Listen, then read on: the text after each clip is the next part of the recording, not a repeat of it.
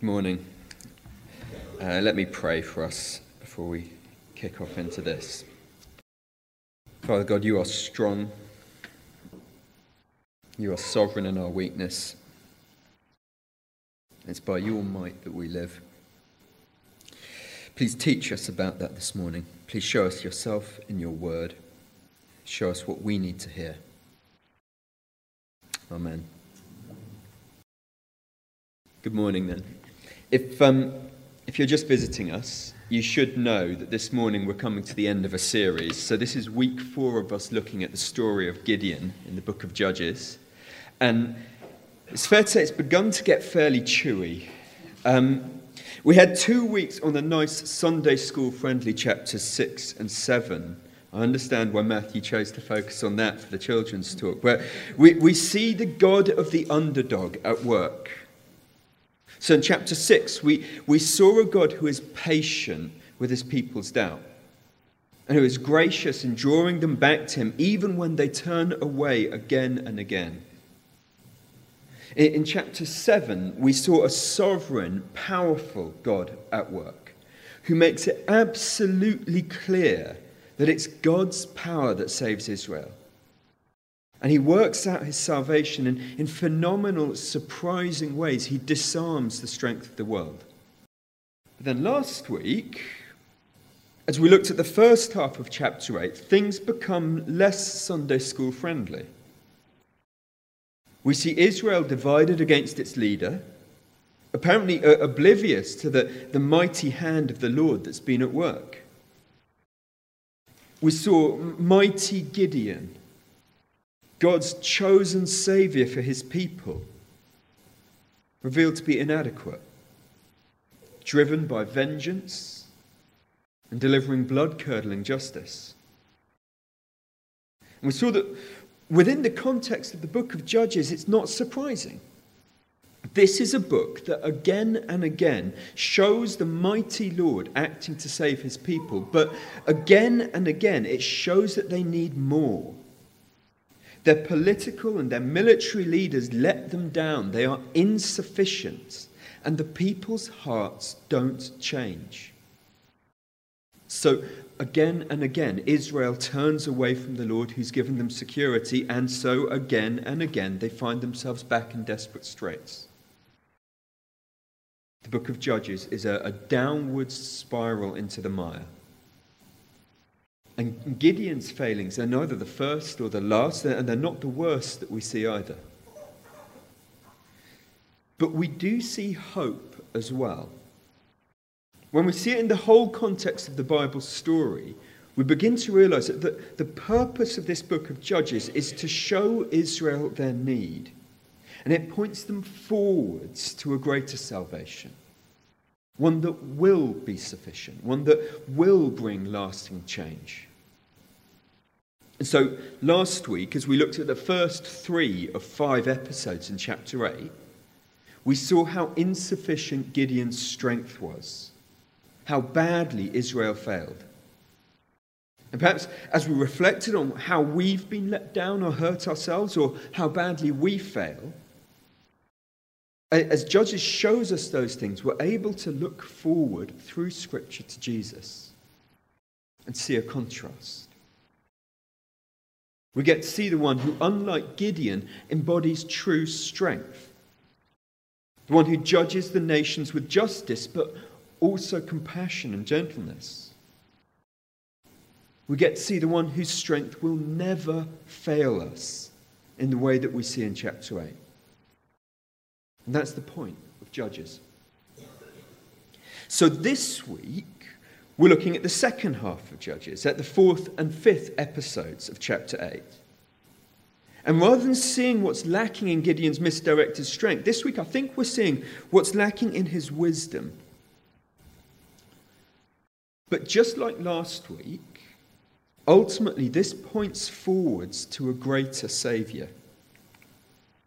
And so while we see bitter failings here, with awful consequences, we get to look forward to the contrast that we have in Jesus. Let's look then at these two episodes. I think it's good that we've slowed down. We've taken four weeks to cover the story of Gideon. If we deal with it in one sitting, then maybe this section just feels like the epitaph, the, the judge's equivalent of, and they lived happily ever after, on to the next judge. But I think these verses are more serious than we give them credit for at first. Last week's material was pretty horrible, but it only covered a span of a few days, maybe weeks. Maybe there was still hope. Maybe after a, a, rocky first few weeks in office, Gideon, the judge that God has raised up, will grow into the role and rule Israel well, and the nation will be established in security. Maybe not. What we see instead here is a slowly unfolding train wreck. As from a poor start, everything else comes off the rails. And we see that Israel cannot yet be saved because their hearts are all wrong. They're focused on the wrong stuff.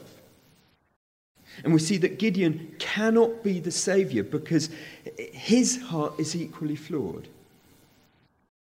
There's a failure of wisdom. They don't properly know and fear their Lord. So we're going to see that in Gideon's public life in verses 22 to 27, and then in his family life in verses 28 to 35. First, look how their wisdom is inadequate in public life. Verse 22.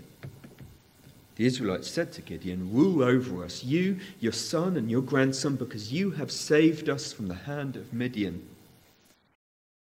And immediately the readers need to see that something is badly wrong. The Israelites turn to Gideon and say, You saved. No, he didn't. Remember chapter 7, verse 2? Where the Lord began to whittle away Gideon's arm. He's saying, Gideon, you've got too many men. I can't save you like this. If you go into battle like this, Israel will think their own strength has been victorious. Remember chapter 7, verse 22, where Gideon and his men don't even draw swords. And the Lord scatters the Midianite army. The Israelites are putting credit in the wrong place. They're giving to Gideon what belongs to God. Something is wrong. And then, worse, they try to set him up as their king. Now, to get a flavour of what's wrong with that, think of, of later in 1 Samuel 8, where you've got the great prophet judge Samuel, and he's immensely displeased when the Israelites come to him and ask him to appoint a king over them. And the Lord tells him that it's not Samuel that's being rejected. The Israelites are rejecting the Lord's rule when they do that. But by comparison, this is worse. You see, in 1 Samuel 8, Israel are asking their holy man to appoint the right leader over them. They're not choosing for themselves. And in 1 Samuel 8, they do it at least partially because they can see that Samuel's sons aren't fit to rule them after he dies.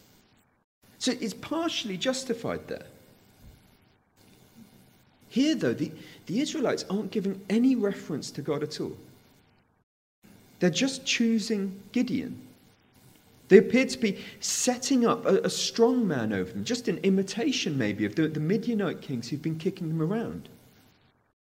That's what strength looks like, right? And of course, they should know better.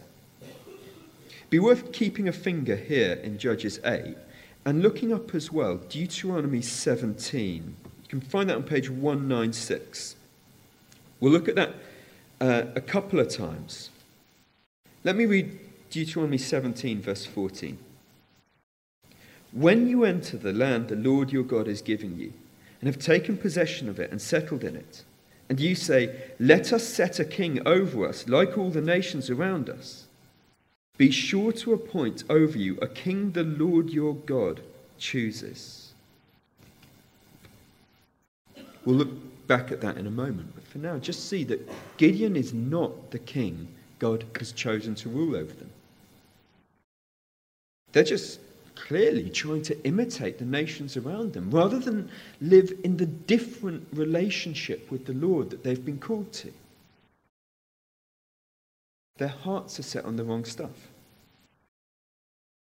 Keep a, a, finger in Deuteronomy and look back at Judges 8, verse 23. And, and Gideon says to them, I will not rule over you, nor will my son. The Lord will rule over you. And for the first time in ages, it begins to feel almost hopeful. Know, correct answer, Gideon. That is what they need to hear. It's a, a statement of faith in the sovereign, saving Lord. I think that statement, along with chapters 6 and 7, is what sees Gideon listed as one of the heroes of faith in Hebrews 11. In that instant, he is the Savior that they need. He points them back to God. That's wisdom. But see how inconsistent he is? I will not rule you, but do this one thing for me. And then in the next few verses, we see him set up as king in all but name even down to the tacit assumption that his children should have ruled over Israel after him. We'll flick back to Deuteronomy 17 then. We'll see what the king should and shouldn't be like. Deuteronomy 17, verse 17. He must not take many wives, or his heart will be led astray. He must not accumulate large amounts of silver or gold. Deuteronomy 17, verses 18 and to 20. The king is to write out a copy of the law for himself and keep it with him and learn from it all the days of his life and not consider himself better than his fellow Israelites and not turn from the law in any way at all. How does Gideon's wisdom match up to that? Well, we see in a moment. He, he has enough wives to have 70 sons over the next 40 years, and at, at least one child by a concubine. What's his first act as sort of king? Well, check out verses 24 to 26. Each of you give me a little bit of gold. It comes to 20 kilograms or so in total, which on today's market, uh, my Google history gets strange when I uh, prepare sermons. Today's market, that's about 60,000 pounds. That's not including something a bit dodgy. There's this plunder taken from his enemies' camels he takes that back in verse 21, and it spoils a battle that I wonder, shouldn't those have been given over to the Lord and destroyed? Think of what happened in Joshua 7 when Achan at Jericho takes some of the plunder. Or think of Saul's undoing when he lets his army take plunder in 1 Samuel 15. Something's off here with Gideon's priorities. He's setting himself up like a rich man from one of the other nations. Doesn't he value the Lord above all others? What about the, the kingly knowledge of and obedience to the law from Deuteronomy? Well, verse 27 here Gideon takes all the gold and he makes an ephod. That's a, a priestly garment. And we think, oh, great, he's, he's trying to honor God. Except Gideon knows there's already an ephod. It was made according to the pattern that the Lord set down in Exodus 28. A pattern which was rich in symbolism and meaning to teach Israel about their Lord. And that ephod was already in use. It had been in a town called Shiloh all this time, worn and used by the priests there as they ministered before the Ark of the Covenant. Maybe, maybe Gideon tells himself he's doing honor to God here, but see what's happening? He's setting up this ridiculous, showy golden ephod in his hometown so that he can divine the Lord's will on his home turf. So that he doesn't have to travel to the tabernacle. Rather, he's brought God to him, and Israel comes there to find out what to do. Just who is being honoured? It's a very public failing of wisdom. And it reveals that he does not know the Lord who called him. And so, rather than leading Israel back towards the Lord, which is what verse 23 looks like, instead we get verse 27. He, he points them in the wrong direction. He teaches them that rather than worshipping the living God who's delivered them from the hands of the Midianites, they, they can be seduced into worshipping a gold studded tunic. Gideon's not been the leader they need. We see that in his public life, but also we see it in his family life. Look at verses 28 to 32 with me. We get 40 years of peace here. It's been bought for Israel, and, and Midian is subdued forever. And, and Gideon goes home and he has this huge, sprawling family many wives and 70 sons, and another son born to a concubine in the next town over. And Gideon dies at a good old age and he's buried with his ancestors. And at this, the first reaction of the Israelite readers is probably, wow, great. It's the picture of a blessed life. He's got a huge flock of sons, the strength of their father. And even having a concubine on the side. Go on, Gideon. And he dies at a good old age and he's buried in the right way, sharing his father's tomb. It's the picture of a life and a family line that are blessed by God. I think that's right.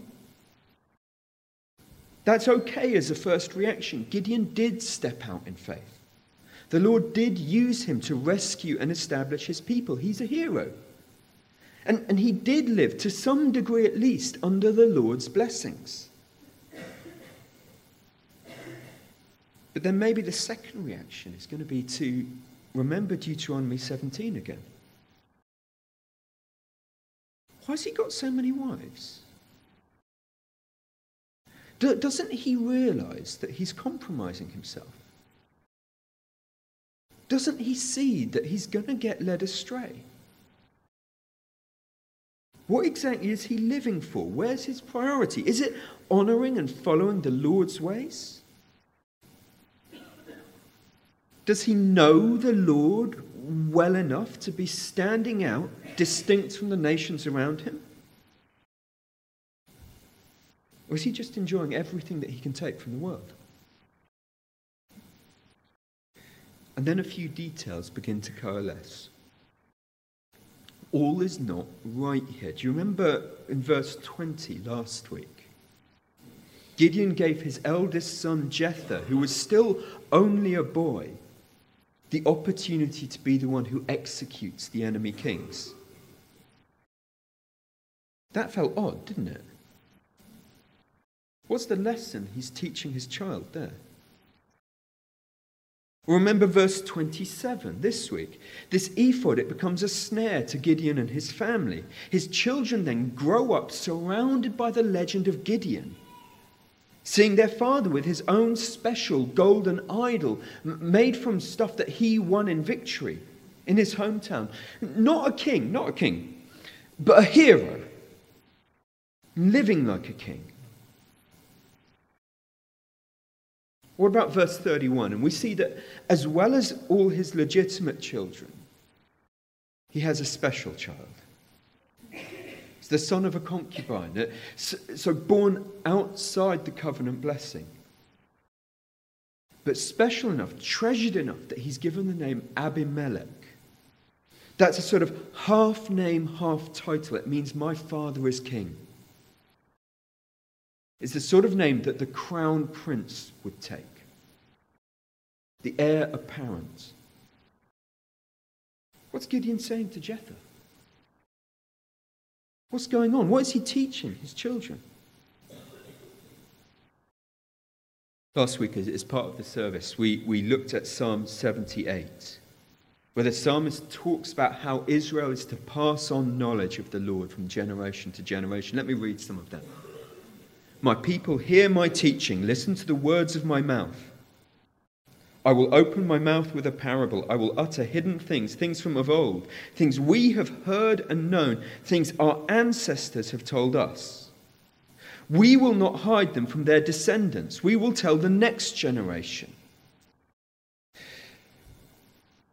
He decreed statutes for Jacob and established the law in Israel, which he commanded our ancestors to teach their children. So the next generation would know them, even the children yet to be born, and they in turn would tell their children. Then they would put their trust in God and would not forget his deeds, but would keep his commands. And, and that's the picture of what Israel's meant to look like. Each generation teaching their kids the wonders of the faithful sovereign God so that their children will walk in faith. What's Gideon teaching his kids? Is he raising them to put their trust in God, to have God's deeds in mind, to keep God's commands? Or is he raising them in the cult of Gideon? Most of you will know that I've got a three month old daughter. Now, one of the most daunting aspects, no, okay, the most daunting aspect of that is boys, but one of the most daunting aspects is that she's going to grow up seeing me, warts and all. She will see where my priorities lie. She will see the things that I can hide from you guys. And she will learn from them. So, w- will she see in me a life that remains steadfastly faithful? Not just outwardly, but consistently, inwardly, in the very core, grounded and anchored in faith in the Lord? Or will she see someone who, like Gideon, has talked a good game and put on an impressive show, but in their home life is merely living out the dream of the world? What am I teaching her?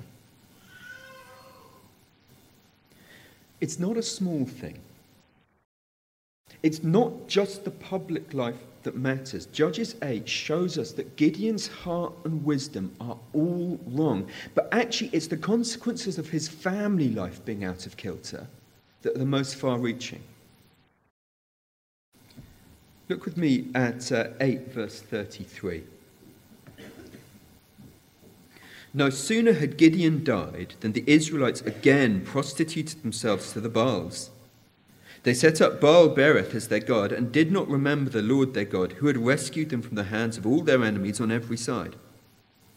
They also failed to show any loyalty to the family of Jerubbaal, that is Gideon, in spite of all the good things he had done for them.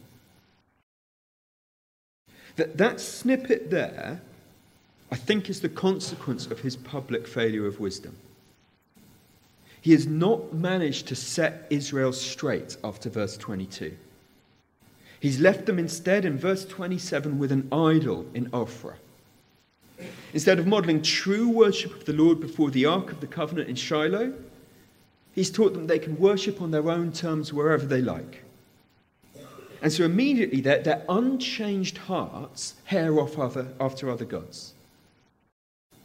The moment Gideon, Jerubbaal, the one who contended with and defeated Baal, the moment he dies, they set up Baal Berith as their god, imitating the nations around them. They've not remembered the Lord who rescued them from their enemies. They've not been mended. They need something more. It's the pattern of the book of Judges again, isn't it? Now, that's the consequence of his public failure. But then flick your eyes over chapter 9. And really, I think that's the epilogue of Gideon's story before the next judge comes along. In chapter 9, we, we see the fallout of Gideon's home life. Abimelech, remember that the favored son of the concubine, rather than one of the children of the covenant promise. Abimelech comes to power, and he murders his half brothers, and the country is plunged into turmoil. And it doesn't end until the town of Shechem has been totally destroyed, including, incidentally, the temple of the false god of Berith in 9 verse 46. But by then, the, the line of Gideon has been almost completely severed. So, all his achievement, all his victory, all the blessing, all his family has been ground to dust because the wisdom that it was built on was worthless. He did not know and fear the Lord.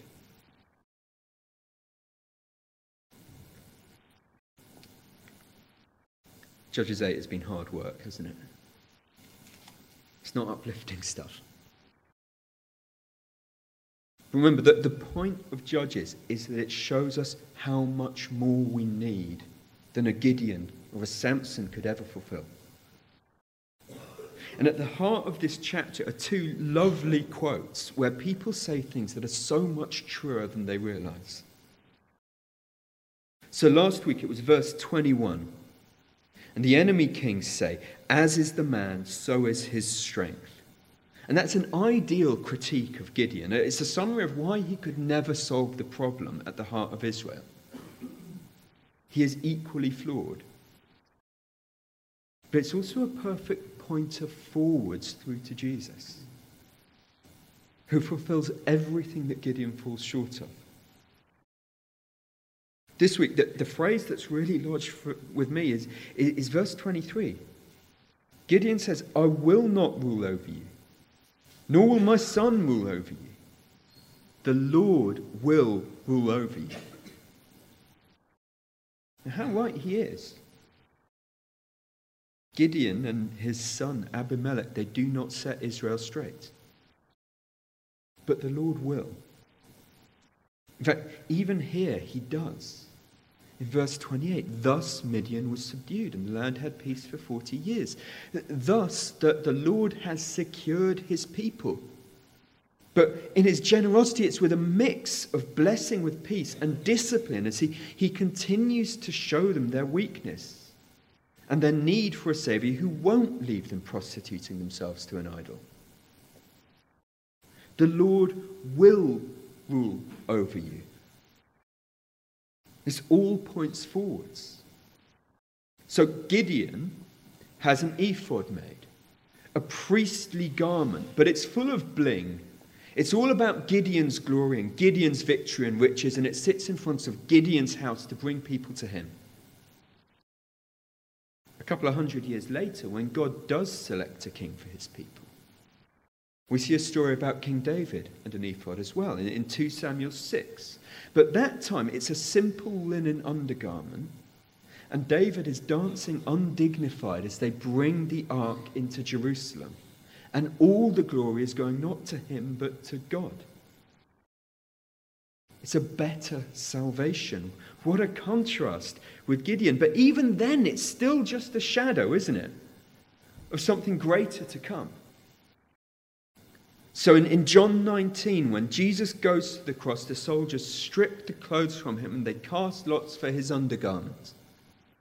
And the great high priest, the great king, is humbled and stripped as he humbles himself to his Father's will as he becomes nothing for the sake of his people. What a contrast with vainglorious Gideon, eh? The Lord will rule over you, says Gideon. And he doesn't know how true it is, but the, the point of Judges is that nothing else could fix the problem at the heart of his people. Who else could, could meet the challenge of Deuteronomy 17 and live faithful to the Lord every day of their reign? Only Jesus can meet that standard.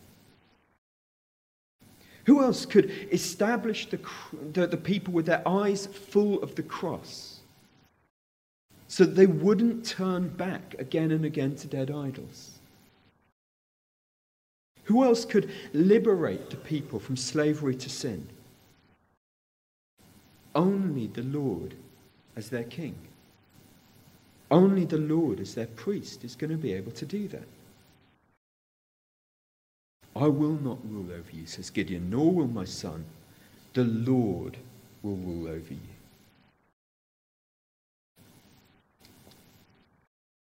What's that mean for you? Today or, or this week or this year? Let me just ask three pretty difficult questions. First of all, what does it look like for us to honour God in name but not action? That's kind of where Gideon goes wrong in verse 23, isn't it? I won't be king, he says. That would be wrong. You should be turning your eyes to God. But, but then, given the chance for riches and authority and the good life, he, he snatches it. Does that resonate with you at all? Are there aspects of your life where you pay lip service to the Lord, but actually live indistinguishably from the world around you? I'm assuming it's not just me. Yeah, I, I say that the word of the Lord and prayer are foundational to Christian life, but do I live accordingly? Do they truly hold pride of place in my day? We teach that our treasure is in heaven, that all the things of this earth will pass away, but that the gospel will stand forever. Do friends and colleagues see that in our attitudes to cars or clothing or money or gadgets or pride and popularity? Do you actually live differently from the people around us? Or, like Gideon, is it just a, a thin veneer of independent church culture over the top? What needs to change? Where do you need to be challenged? Second question What does it look like for us to seek wisdom on our own terms, not God's? This guy sets up his ephod in his hometown. He inquires of the Lord there with something that's really an image of his own glory. And he leads all of Israel astray as he does that. Where are the places where my decision making is focused around what I want and where I am? The places where you are not mentally traveling to the tabernacle but rather that ephod is set up on home turf.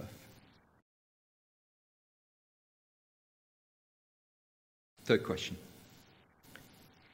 How are we teaching the next generation? Obviously, that, that applies especially to parents and those who work with young people, but it does hit us all. You know, the saying is it takes a village to raise a child, equally, it takes a, a whole church to disciple a young Christian. So, parents especially, but all of us. What are we teaching those younger than us? What does our home life say? Are we like Psalm 78, reminding them always of what the Lord has done, of his faithfulness from generation to generation? What, what will they see and learn when they look at our attitude to church? Beyond words, Will they see from our actions whether it's worth committing to? Whether it's just an optional extra when time allows? What are they going to see about how we value the Word? What will they see about our understanding of grace from the way that we treat them, from the way we treat our spouses? Are we modeling gospel relationships behind closed doors? It's the Old Testament's painful. Gideon is, is just one example of many where, where broken relationships at home spill out into lasting, horrible consequences. I, I don't want to be a part of that. So, am I modeling at home and in my private relationships an attitude of penitent, grace filled dependence on the Lord?